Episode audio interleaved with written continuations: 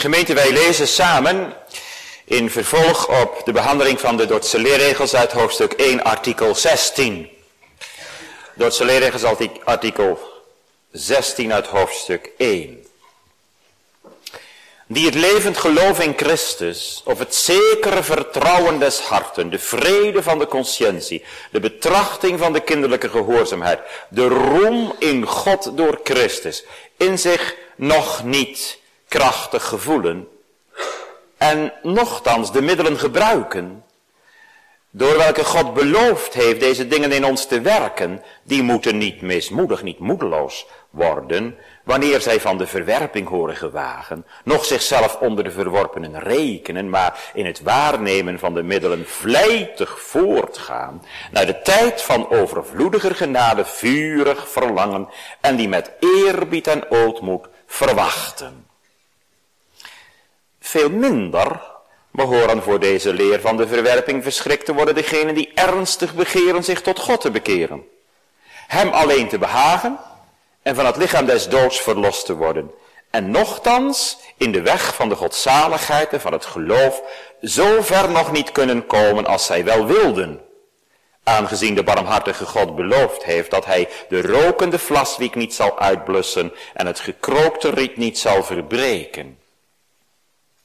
Maar deze leer is met recht verschrikkelijk voor degene die God en Christus de zaligmaker niet achtende, zichzelf aan de zorgvuldigheden van de wereld en aan de wellusten van het vlees geheel hebben overgegeven, zolang zij zich niet met ernst tot God bekeren. Tot zover. Een pastorale handleiding voor de kleingelovigen. We letten op drie dingen, een rijke bemoediging, een gegronde verwachting en een ernstige waarschuwing. Dus als thema gemeente vanmiddag een pastorale handreiking voor de kleingelovigen. Drie aandachtspunten, een rijke bemoediging, een gegronde vertroosting en een ernstige waarschuwing. Gemeente, we hebben gelezen in de Bijbel, in de aanhaling uit Jesaja 42, in Matthäus 12. Over de knecht des Heren. Dat hij het gekrookte riet niet zal verbreken en de rokende vlaswiek niet zal uitblussen. Deze tekst wordt door de Dordtse leerregels aangehaald in artikel 16 met betrekking tot de kleingelovigen. Het zijn beelden uit het dagelijks leven. Wat doe je met een rietstengel? Die zo'n mooie vier pluim draagt, maar die geknakt in de modder ligt. Nou, daar kan je zo op trappen. Of als er veel zijn van die pluimen, even in de brand steken. En wat doe je met een vlaspitje? In een oliekruik, een, een olielampje. Dat walmt en stinkt. Nou, dat trek je eruit. Dat gooi je weg. En je doet er een nieuwe pit in. Maar, zo zegt Jesaja, zo doet de Heere niet. Dat is even wat gemeente. Er staat, hij verbreekt niet. En hij blust niet uit. Hij kent al onze aanvechtingen en strijd. Hij veracht ons daar niet om. Integendeel, het wekt juist zijn priesterlijke ontferming op. Hij is begaan met onze zwakheid, met onze hulpbehoevendheid en dat we het zelf niet kunnen. Een riet heeft in zichzelf weinig weerstand. Laat staan een riet dat geknakt is, gebroken. Een rokende vlaspit staat op het punt om uit te doven. En dan kan het geen licht meer verspreiden. Het is niet moeilijk om in deze beelden een kwijnend mensenleven te zien. De knecht des Heren, zegt Jezaja, zal dat niet met hardheid, maar juist met sparende liefde behandelen. Wat een zaligmaker toch gemeente, die knecht des Heren, die leidende Christus. Maar er is nog iets belangrijks in dit beeld. Want, en dat wist u misschien niet, in het Oude Oosten is het gekrookte riet een term uit de rechtspraak. Als een beklaagde voor de rechter moest verschijnen, dan moest hij in de ene hand een rietstengel dragen en in de andere hand een brandend olielampje. En als dan het vonnis werd uitgesproken en de beklaagde werd tot de doodstraf veroordeeld, dan werd de rietstengel gebroken en het lampje werd uitgedoofd. Zodat het alleen nog even nawalmde. Een beeld van gebroken leven. In de Bijbel een beeld van de dood. U kent die uitdrukking wel, je lamp wordt uitgeblust. Of wie zijn vader en moeder veracht, staat er, diens lamp zal uitgeblust worden. Dat betekent de dood. Zo is het gekroopte riet in de Bijbel een aanduiding voor het absolute dieptepunt van het schuldige volk onder het oordeel van God. Israël in Babel. Jesaja. Gekroopte rieten zijn dus mensen die de doodstraf verdienen. En eigenlijk moet die straf voltrokken worden. Maar nu zegt de profeet, het gekrookte riet zal hij niet verbreken. En de rokende vlaswiek zal hij niet uitblussen. Onverdiend spaart de Heere zijn volk. Hoe kan dat? Gemeente, dat kan alleen om Jezus wil. Om zijn offer, om zijn bloedstorting. Zijn leven is geknakt. Als een riet onder Gods toren. En de lamp van zijn leven is uitgeblust toen hij op Golgotha de geest gegeven heeft. Waarom mag ik die woorden van Jesaja toepassen op Christus? Wel, Jezaja bedoelt met de knecht des Heren de Heer Jezus. En in Matthäus 12 worden deze woorden van Jezaja ook betrokken op Christus. Misschien had u het al in de gaten toen we in de Bijbel lazen. Door hem zal God recht spreken op aarde. Hij zal de doodstraf ondergaan in de plaats van zijn schuldige volk. Zie het lam van God. Hij wordt door God verworpen. Verlaten. Aan het kruis. Mijn God, mijn God, waarom verlaat gij mij? En de spotters zeiden, anderen heeft hij verlost, maar zichzelf kan hij niet verlossen. Ja, inderdaad, anderen verlost. Gekrookte rieten en rokende vlaspitten, die ter dood veroordeeld waren, die spaart hij. En die geeft hij onverdiend het eeuwige leven. Plaatsvervangen werd hij veroordeeld.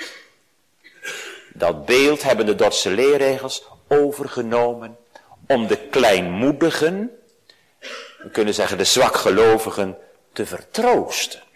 En zo worden ook zij weer gewezen op de Heere Jezus. In de aanhaling van deze woorden in Matthäus 12 staat, op dat hij het oordeel zal uitbrengen tot overwinning.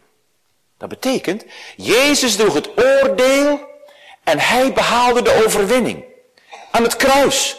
Daar is zijn leven uitgeblust. Het hoofd buigende gaf hij de geest. We letten daarop in deze lijdenstijd. Maar wel nadat hij heeft uitgeroepen, het is volbracht. Alles is volbracht. En de eindoverwinning komt pas na de wederkomst. En dan staat er in Matthäus 12, en in zijn naam zullen de heidenen hopen. De heidenen, dat betekent de niet-Israël volken. Dus, u die zich ernstig tot God wil bekeren, u die de Heere vrezen mag, u die vurig verlangt naar de zekerheid van het geloof, we zullen op hem hopen. Op zijn offer. Op zijn liefde. Op zijn voorbeden. Op deze zaligmaker. Dat hij doet wat hij zegt. Ze zullen niet verloren gaan in de eeuwigheid. En niemand zal ze uit mijn hand rukken. Wat denkt u gemeente? Waarom brengen de Dordtse leerregels deze tekst ter sprake als het gaat over de troost van de verkiezing? Wel, omdat ze blijkbaar ook die dominees die daar aan meegewerkt hebben en die synodeleden die dat goedgekeurd hebben in Dordrecht, omdat ze blijkbaar in het pastoraat veel van die gekrookte rieten en van die rokende vlaswieken tegenkwamen. Nu spreek ik nog even niet over die laatste groep uit artikel 16, degenen die Christus verachten en de wereld volop dienen, dat komt straks nog even. Maar ik denk aan die eerste twee groepen uit artikel 16, die er verdrietig van worden als er over de verkiezing wordt gesproken. En degenen die, die zich wel tot God willen bekeren, maar die daarin zover niet komen zoals ze zo graag zouden willen. Laten we het verband van artikel 16 nog even nagaan. Ik zei u de vorige keer al, eigenlijk had ik het erbij moeten nemen bij artikel uh, eh, 15. Het vormt een eenheid, maar dan was de preek te lang of ik had het niet allemaal uit kunnen leggen. Onze vaderen hebben in artikel 15 de ernst besproken van het feit dat God niet alle gevallen zondaren verlost uit hun vijandschap en hun ongeloof. God laat ook zondaren in hun val en hun vijandschap en ongeloof volharden. Betekent ze volharden zich erin en God laat dat zo. Deze ernst hebben ze al op een bepaalde manier ter sprake gebracht, namelijk als de onderstreping van het wonder van Gods verkiezende liefde eh, van degenen die in Christus Jezus zijn. En zo kwam dus Gods voorbijgaan ter sprake. En van daaruit werd er gelijk beleden dat God geen onrecht doet door vijandige zondaren voorbij te gaan. Zoals dat geformuleerd is, in hun val, hun zondeval, laat. Hoe pastoraal onze vaderen omgingen met de ernst van dat voorbijgaan en de reactie die daardoor teweeg gebracht kan worden in de harten van mensen, blijkt nu in paragraaf 16. Ze hebben niemand, maar dan ook niemand willen verlammen of neerwerpen in, in lijdelijkheid. Dat is vaak wel het gevolg als over de verkiezing op een verkeerde manier wordt gesproken of gepredikt. Als de verwerping zomaar dezelfde nadruk gaat krijgen als de verkiezing bijvoorbeeld. Het nare is dat juist met oordeelsprediking de onverschilligen zich er niks van aantrekken. En ze denken het zal wel loslopen. En juist de ernstige en eh, bekommerde mensen die het evangelie zouden moeten horen, die trekken het zich aan. En die worden er angstig van. Je merkt dat ook in het pastoraat rondom het heilig avondmaal. Door de waarschuwingen om jezelf een oordeel te eten, blijven vaak juist kleingelovige mensen, bekommerde mensen, af. Terwijl ze het zo nodig hebben. En nu hebben de opstellers van de Dordtse leerregels een diep pastoraal invoeringsvermogen gehad. Ze hebben begrepen dat schuchtere zielen vanwege het feit dat God sommigen in zijn verkiezing voorbij gaat, verdrietig en moedeloos kunnen worden. En daarom stellen ze artikel 16 op. En daarin gaan ze direct de gemeente aanspreken om de vragen en de twijfels op te vangen die hieruit kunnen voortkomen. Ze begrepen dat direct bepaalde mensen zich zouden afvragen, ben ik dat soms? Gaat het hier over mij? Zo ging dat ook in de kring van de discipelen van de Heer Jezus. Toen de Heer Jezus zei dat één van hen hem verraden zou, toen vroegen ze allemaal angstig, ben ik het Heer? Ben ik het Heer? Dezelfde reactie vermoeden onze Dordtse vaderen ook onder de ernst van artikel 15. Dat zijn, dat zijn schuchtere mensen die denken, ik zal toch niet een verworpene zijn. Want ik heb het verdiend dat de Heer mij voorbij gaat. Nou, en daar gaat nu artikel 16 vooral op in. En dat artikel spreekt over drie groepen mensen. Daarom heb ik het ook in drie delen voorgelezen. Het zijn eigenlijk drie alinea's. Maar we letten eerst op de eerste groep. En nu lees ik de eerste alinea. Tenminste, alinea, ik heb het zelf in alinea's ingedeeld, maar het eerste stuk. Lees nog maar eens mee. Die het levend geloof in Christus, of het zeker vertrouwen des harten, de vrede van de conscientie, de betrachting van de kinderlijke gehoorzaamheid, de roem in God door Christus, in zich nog niet krachtig gevoelen en nochtans de middelen gebruiken door welke God beloofd heeft deze dingen in ons te werken, die moeten niet moedeloos worden wanneer ze van de verwerping horen gewagen, noch zichzelf onder de verworpenen rekenen, maar in het waarnemen van de middelen vlijtig voortgaan naar de tijd van het overvloediger genade, vurig verlangen en die met eerbied en ootmoed verwachten. Bij deze eerste groep gaat het erom, gaat het om degenen die, degene uit ons midden ook. We kennen elkaar wel een beetje. Die niet ontkennen kunnen dat ze de Heere willen zoeken en dienen. Ze maken gebruik van de middelen. U bidt, u leest in de Bijbel, u gaat naar de kerk, maar u hebt zich nog nooit echt zo aangesproken gevoeld dat u kunt zeggen, ja, nu ben ik aan de haak geslagen en nu is er iets veranderd in mijn leven. Ben je bekeerd? Nee. Hoe gemakkelijk kan de gedachte dan niet binnensluipen dat het toch uiteindelijk allemaal niets uithaalt of je de Bijbel leest of bidt en naar de kerk gaat. Iemand zei eens tegen me, God zal mij wel niet op het oog hebben. Ja, er kan soms een gevoel van fatalisme over je heen komen. Wat haalt het allemaal uit? Hebt u dat gevoel nooit? U zegt, ik ga, al zo lang naar de kerk en dan zou ik toch in mijn leven ook wel eens wat veranderd willen zien. Jullie jongelui, je gaat naar de kerk, maar diep in je hart denk je misschien wel eens, ik denk dat ik er toch maar een keer mee ophoud. Dat is een list van de duivel natuurlijk. Want die wil dat graag. Want die weet dat God bekering schenkt onder het woord. Hij zegt, laat God en de kerk maar los. Het is waarschijnlijk toch niet voor jou. Iemand zei eens tegen me, dominee, het is toch voor een select groepje.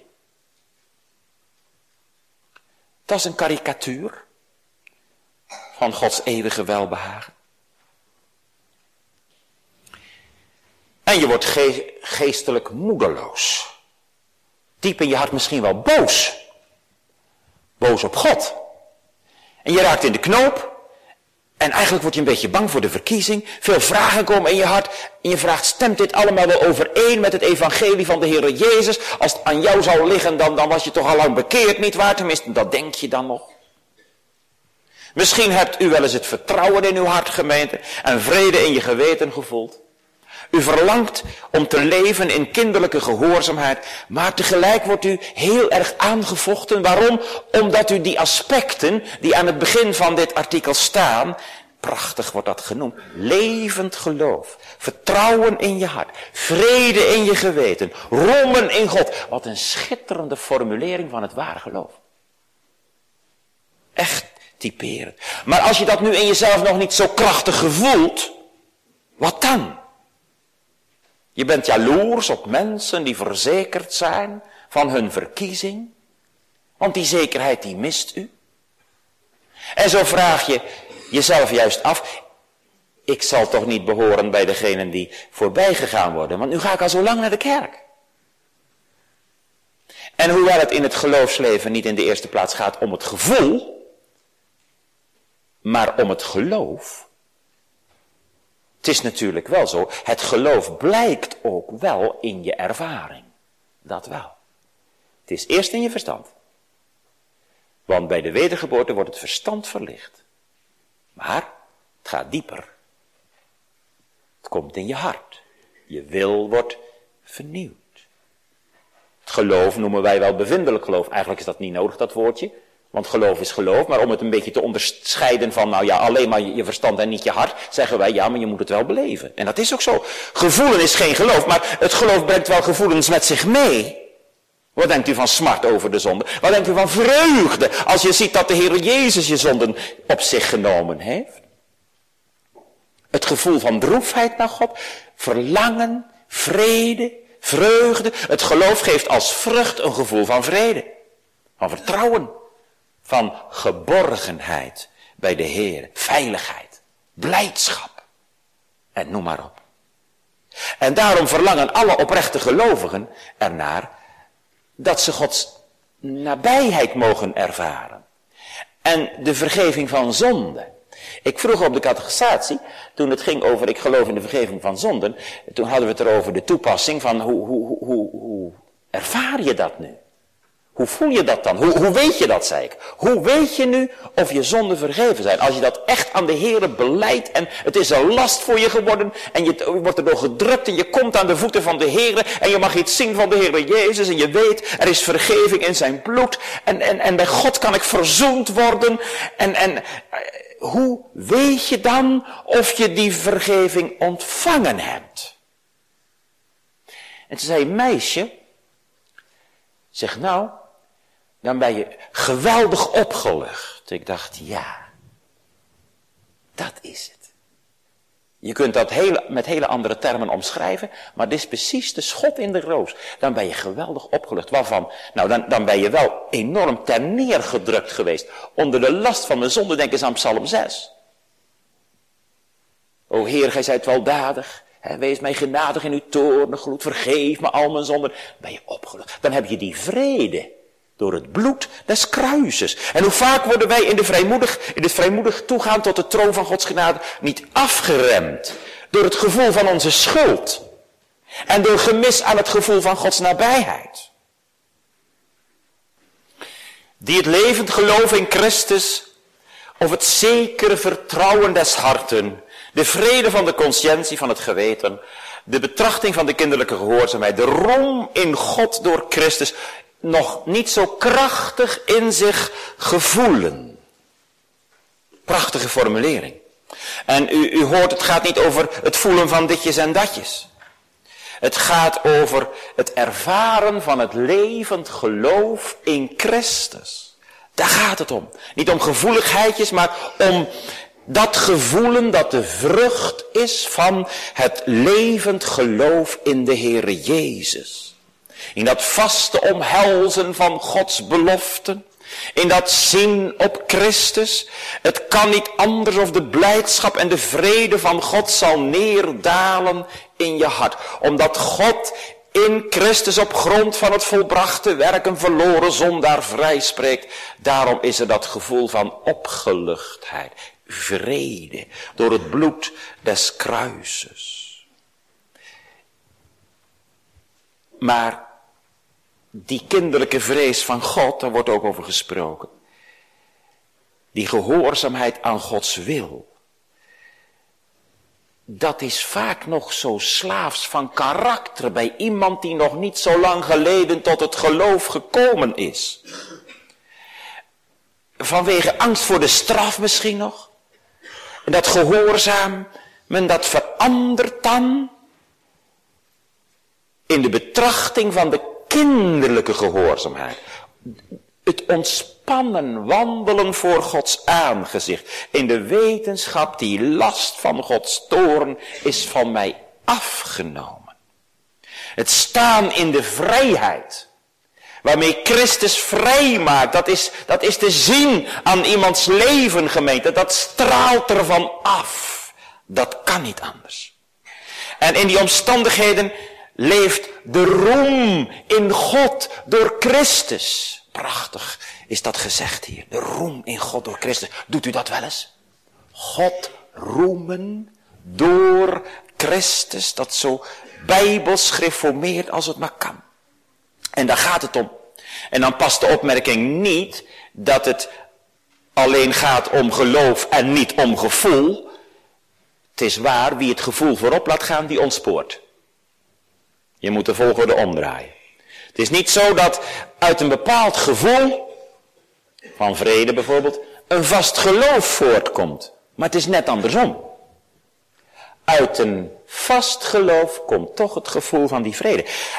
Uit een levend geloof in Christus komt het heerlijke gevoel van het kindschap Gods. Wat een eeuwig wonder, heren, dat ik bij u mag horen, dat ik uw kind mag zijn. En zo gaat het om die heerlijke wetenschap die blij maakt. Dat ons geloof echt geloof is. Als je dat mag herkennen. Hè? U zit in de kerk en er worden die kenmerken genoemd. Ik, ik heb verschillende mensen gesproken over die preek. Ik weet niet meer welk artikel, ik geloof 12. Van uh, wat zijn nou de vruchten van de verkiezing. En als je dat dan op een rijtje zet. En dan zijn er die mogen zeggen. Ja, dat, dat herken ik ook. Dat herken ik. Nou, als je dat nou echt herkent, dan, dan stroomt er een gevoel van blijdschap door je heen. Want dan mag je weten, zie je wel, dus, dus God is toch echt in mijn leven aan het werk. Zie je wel, het is dus toch echt het geloof. door het vast en zeker rusten in Christus en zijn volbrachte werk. Het geloof kan alleen rusten in God, in zijn woord, in zijn belofte. De zekere wetenschap dat God het mij belooft. Maar die zekerheid die komt niet zomaar uit de lucht vallen. Dat was ook geen conclusie. Calvijn, die zo vasthield aan door het geloof alleen, het sola fide van de reformatie, en dat het geloof alleen rust in de genadige belofte van God, diezelfde Calvijn heeft ook geschreven dat niemand tot die volle zekerheid komt dan alleen langs de weg van veel moeite en strijd. Dat is duidelijk. Dan kan daarna kan een blij genieten zijn onder de preek dat je weet, de Heere weet van me af. Je ziet de rijkdom in Christus, maar hoe snel kan de aanvechting al in je leven terugkomen? Ja, maar was het wel echt voor mij? Er zijn wel eens mensen die zeggen, heb ik het niet gestolen? Bedrieg ik mezelf niet. U zegt misschien vroeger kon ik zo opgewekt naar de kerk komen en sinds, eh, en soms zomaar midden onder mijn werk eh, op een stil plekje neerknielen voor de Heer en had ik die tere gemeenschap met de Heer, maar dat is over. En zo zijn er als ik vraag, net als de Heer Jezus aan Petrus, heb je hem dan niet lief? Kun je dan de Heer Jezus wel missen? Dan zeggen ze, nee Heer, u weet het, u weet alle dingen, u weet dat ik u niet kan missen. Maar als je vraagt, heb je nou het ware geloof in Christus? En ken je dat zekere vertrouwen in het hart? Dat vertrouwen op zijn volbrachte werk. Zodat je het weten mag dat je zonden verzoend zijn. En dat je vrede hebt in je geweten. Vrede met God. Ja, dan worden veel mensen wat onzeker. En dan zeggen ze, ja, het is wel eens zo. Maar het is vaak zo zwak. Soms zo kort. En dan is het opeens weer weg. Nou, dat is inderdaad herkenbaar. Dat is natuurlijk niet de vaste gang van het geloof, maar onze Dordtse leerregels spreken daar dan toch maar over. Zo pastoraal voelen ze aan hoe mensen zichzelf kunnen waarnemen. En hoe zit het met de betrachting van de kinderlijke gehoorzaamheid en de roem in God door Christus? Als ik vraag of God goed is, dan zeggen ze ja. God is goed voor een slecht mens. En toch durft u niet te roemen in God door Christus. U strijdt om te gehoorzamen aan Gods heilige wil, maar het is soms zo weinig echte kinderlijke gehoorzaamheid. Die blijde, onafhankelijke uh, gehoorzaamheid die voortvloeit uit de wetenschap van de verlossing.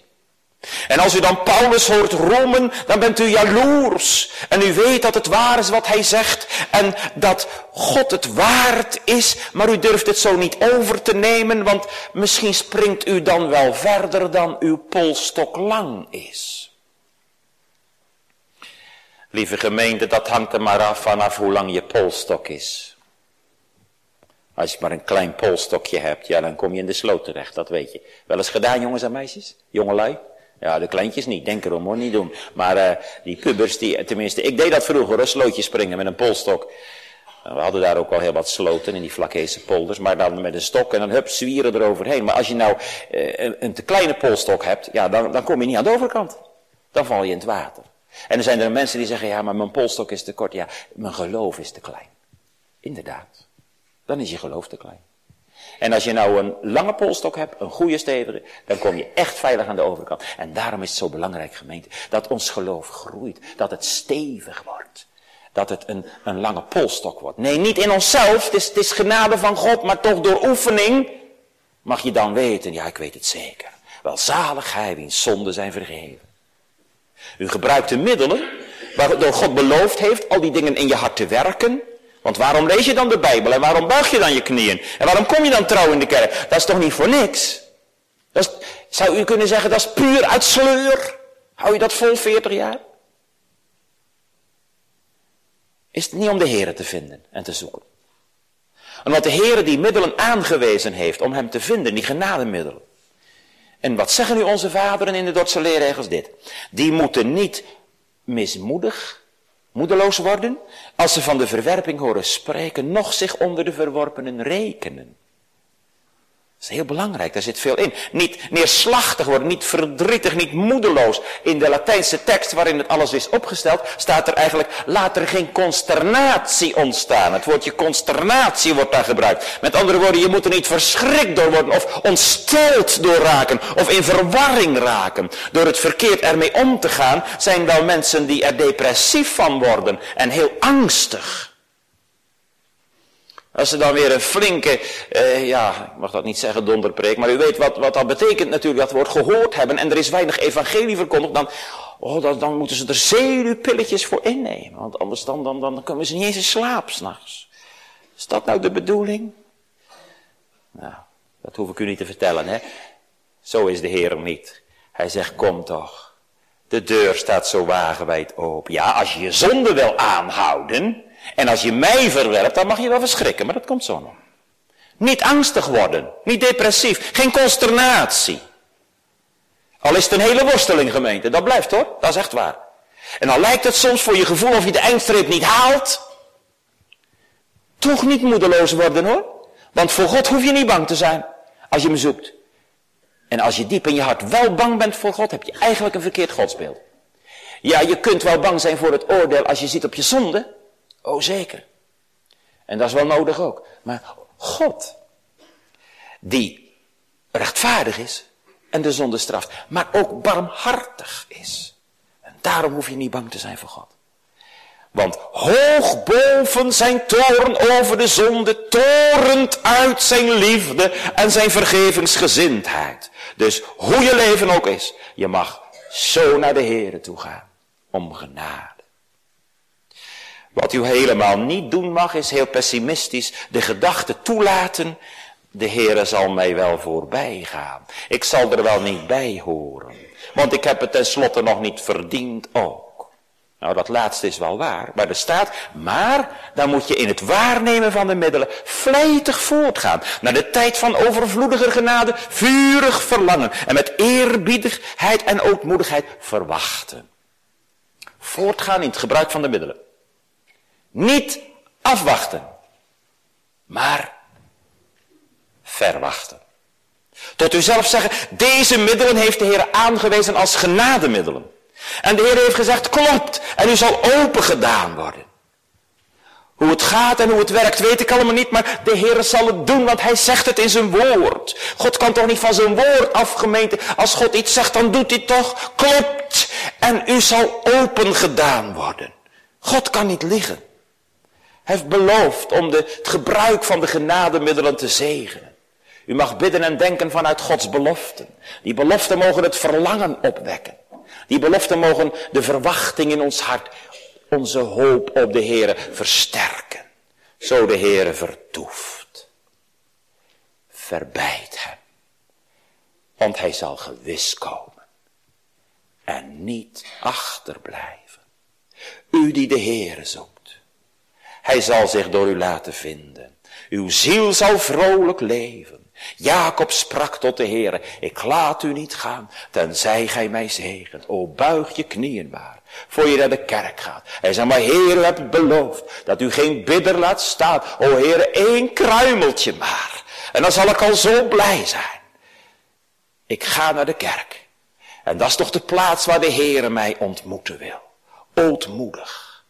Zie uit naar zijn komst in uw leven. Met uw zoon naar de kerk gekomen. Ga maar vlijtig voort, zeggen de Dordtse leerregels. Want de Heer heeft gezegd, wie tot mij komt, die zal ik geen zins uitwerpen. De Dordtse leerregels zeggen, vuur, vlijtig voortgaan, vurig verlangen, ootmoedig verwachten. Mooi hè? Nou, en nu gaan we dus naar onze tweede gedachte. En dat is een gegronde verwachting. We lezen de tweede alinea.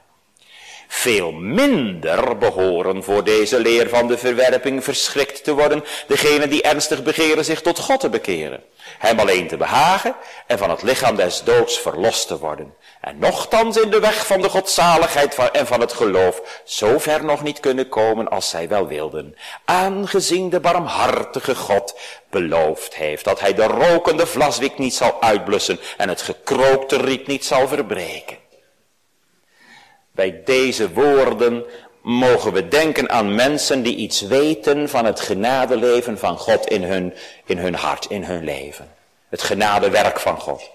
Met alle ernst wilt u leven tot eer van Gods naam. U, u probeert ook uw vlees te kruisigen en de Heere te behagen. En u verlangt ernaar om echt op God te vertrouwen en alleen voor de Heere te leven.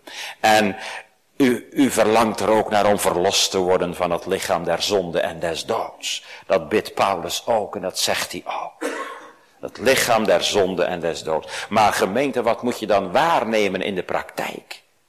Er staat, ze kunnen nochtans in de weg der godzaligheid en des geloofs nog niet zo ver komen als ze wel zouden willen. Misschien gaat het over u en zegt u, kijk, dat, dat ben ik. U hebt betere tijden gekend in uw leven, dichter bij God geleefd dan op dit moment, maar zoveel te kampen gehad met het ongeloof, dat als een giftige plant tegen je leven omhoog klom. Bepaalde boezemzonden misschien waar je in teruggevallen bent, die telkens de kop weer opsteken. O, dat lichaam des doods. Dat betekent niet dat het lichaam maar dood moet zijn, maar dat betekent dat de, de, de macht van de zonde, de dodelijke macht van de zonde, ook door middel van ons lichamelijk bestaan, ons teistert en te, om tegen de wil van God te doen. De boze zondemacht, waarvan wij door Christus verlost kunnen worden.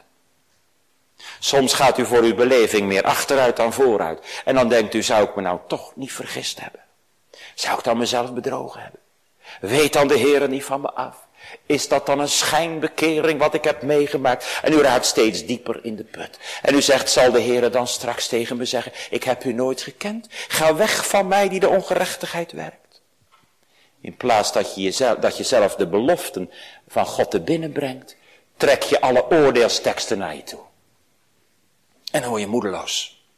En je ervaart het als een vechten tegen de bierkaai. En dan word je besprongen door de gedachte, als het echt met je was, dan, dan zou je geloof wel groter zijn. En dan zou ook de, de kracht van de zonde niet zo heftig in je leven zijn. En dan zou je er wel meer last van hebben. Er zijn wel dingen in je leven gebeurd die met de bekering te maken schijnen te hebben, maar het was misschien voor een tijd. Een tijd geloof voor een tijd de gedaante van een kind van God gehad. En straks zet God er een punt achter. En dan zal die je toch nog eeuwig voorbij gaan.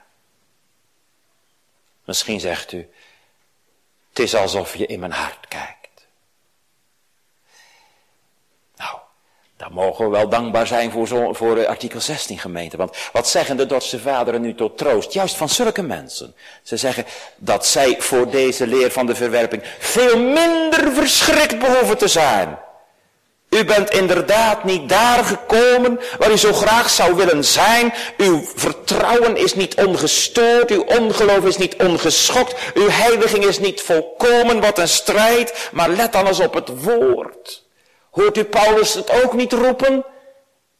Ik ellendig mens, wie zal mij verlossen van het lichaam der zonde en des doods? Ja, zegt u, dat is waar. Maar, maar Paulus zegt ook, ik dank God.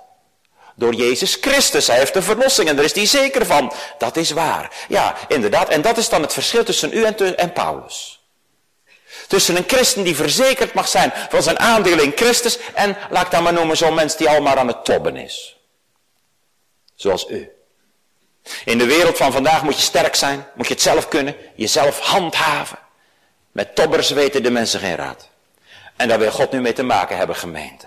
Hij richt ze op hij leidt ze voort. Hij zorgt dat ze thuiskomen. Want hij zal het gekrookte riet niet verbreken. En hij zal de rokende vlaswiek niet uitblussen. Een gegronde vertroosting. Want heeft de Heer niet beloofd dat hij in genade zal neerzien op de armen en verslagenen van geest? Artikel 16 noemt hier ook als belofte dat de barmhartige God het beloofd heeft. Dat die rokende vlaswiek niet verbroken, niet uitgeblust zal worden. Dat hebben we in het begin al gezien, hè, wat dat betekent, die tekst, die woorden. Dat het juist zo'n ruim evangelie is voor arme en ellendige mensen die de naam van de Heere aanroepen. Daarin ligt een gegronde vertroosting, een in de belofte van God, die tekst bijvoorbeeld, gegronde vertroosting. U kijkt naar uw eigen tekort, en dat is waar. Als de Heer als rechter zou rekenen, dan heeft hij alle redenen om ons te veroordelen, gemeente. Maar dat doet de Heer niet, want hij handelt met zijn kinderen als vader, ook midden in de strijd. Het gekrookte rit verbreekt hij niet. Het oordeel is wel verdiend. Maar, ik zei het er net al, het is, Christus heeft het op zich genomen. Het is neergekomen op de Heer Jezus. Zijn levenslamp is uitgeblust. En dat is de grond voor de vertroosting van artikel 16. Hij laat niet varen het werk van zijn handen. De Heer maakt alles af. En dan, daarom mogen we het zingen met de dichter van 138. De Heer is zo getrouw als sterk. Hij zal zijn werk voor mij voleindigen. Dat houdt ons klein en afhankelijk. Want het staat voor David in Psalm 138 enerzijds vast. En tegelijkertijd bidt hij erachteraan. Verlaat niet wat uw hand begon. O levensbron. Wil toch bijstand zenden. En daarom staat er dat de zulken voor deze leer van de verwerping veel minder verschrikt behoeven te zijn. We worden ervan verzekerd dat we ons niet mogen laten verschrikken hierdoor. U moet opletten op hetgeen, u moet niet letten op hetgeen beangstigen kan, maar op wat de Heer heeft beloofd. En gemeente, dat zal hij doen. Want hij verbreekt dat riet niet en hij blust die lamp niet uit.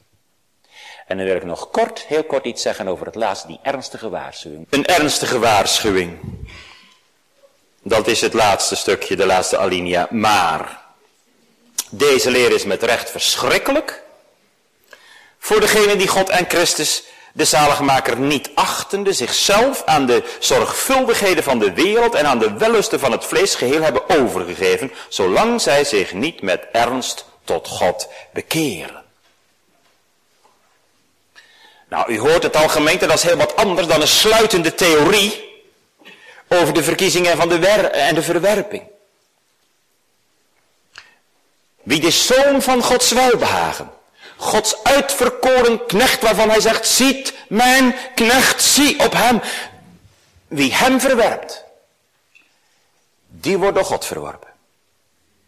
En wie hem aanneemt en omhelst, die blijkt een verkorene te zijn en te delen in Gods eeuwige liefde. De verkiezing voltrekt zich dus in de weg van het geloof. En de verwerping voltrekt zich in het, de weg van het verachten van Gods wet. En het verwerpen van Gods belofte. En het voorbijgaan aan de Heere Jezus Christus als de zaligmaker. Slot zegt wel, zolang zij zich niet met ernst tot God bekeren.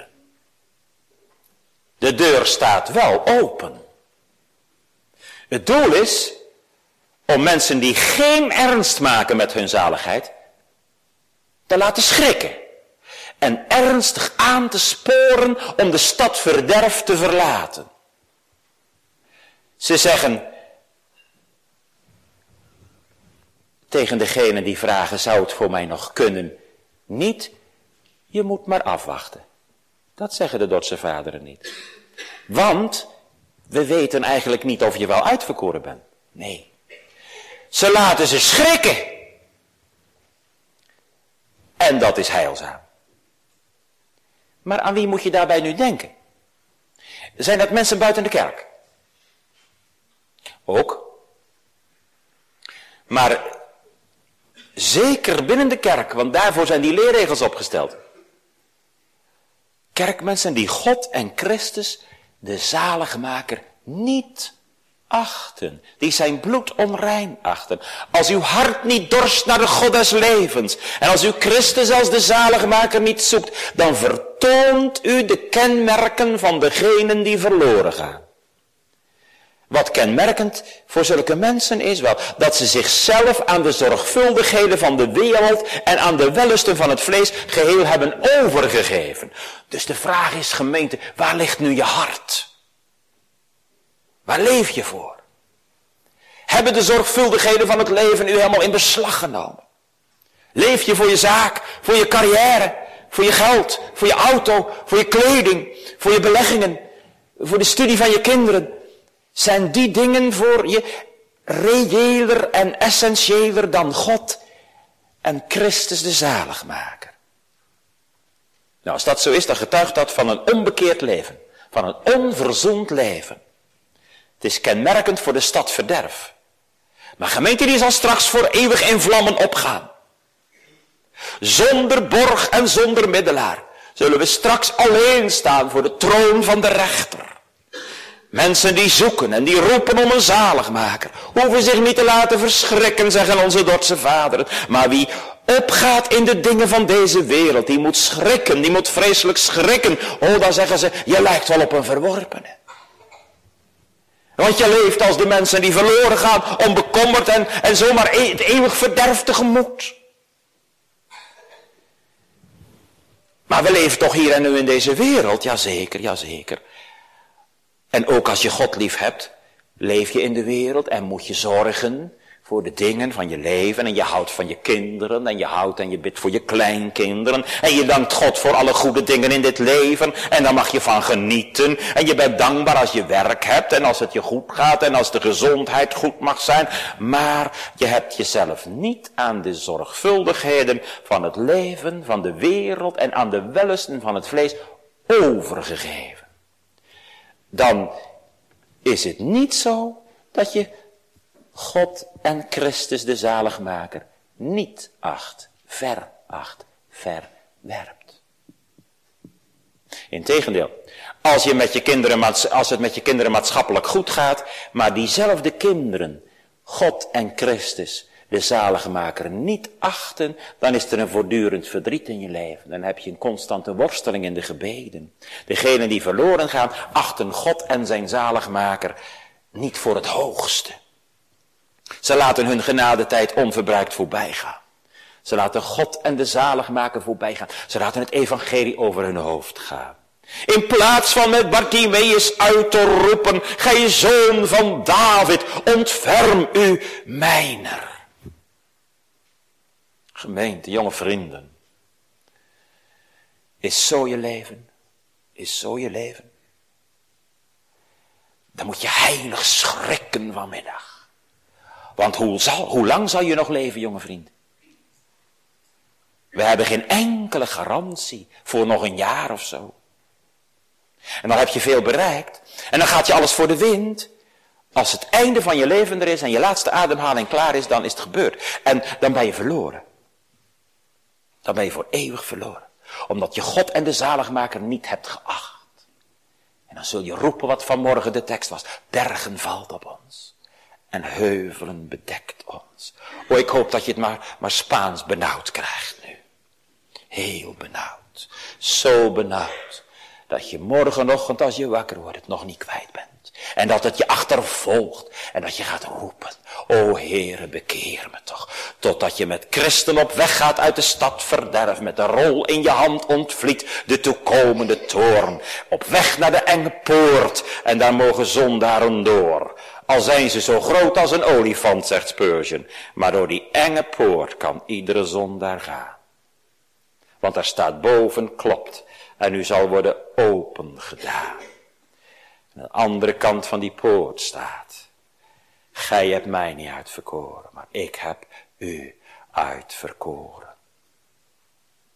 En gemeente, die waarschuwing, jonge vrienden, die waarschuwing is niet bedoeld als bangmakerij of zo, maar die dit correspondeert met zo'n ernstige werkelijkheid. En tegelijk willen ze een hele ernstige waarschuwing voor ons zijn.